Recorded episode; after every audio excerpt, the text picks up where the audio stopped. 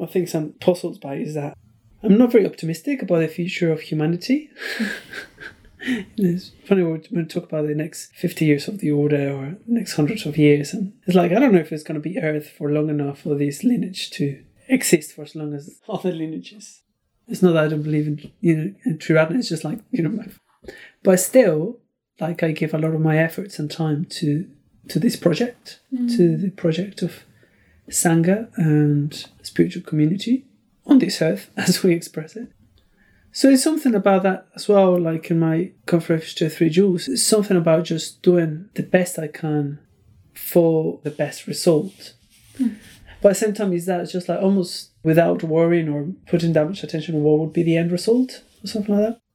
I used to be like quite focused on enlightenment. That's kind of I want enlightenment for myself so I can be an enlightened person and for the benefit of all beings.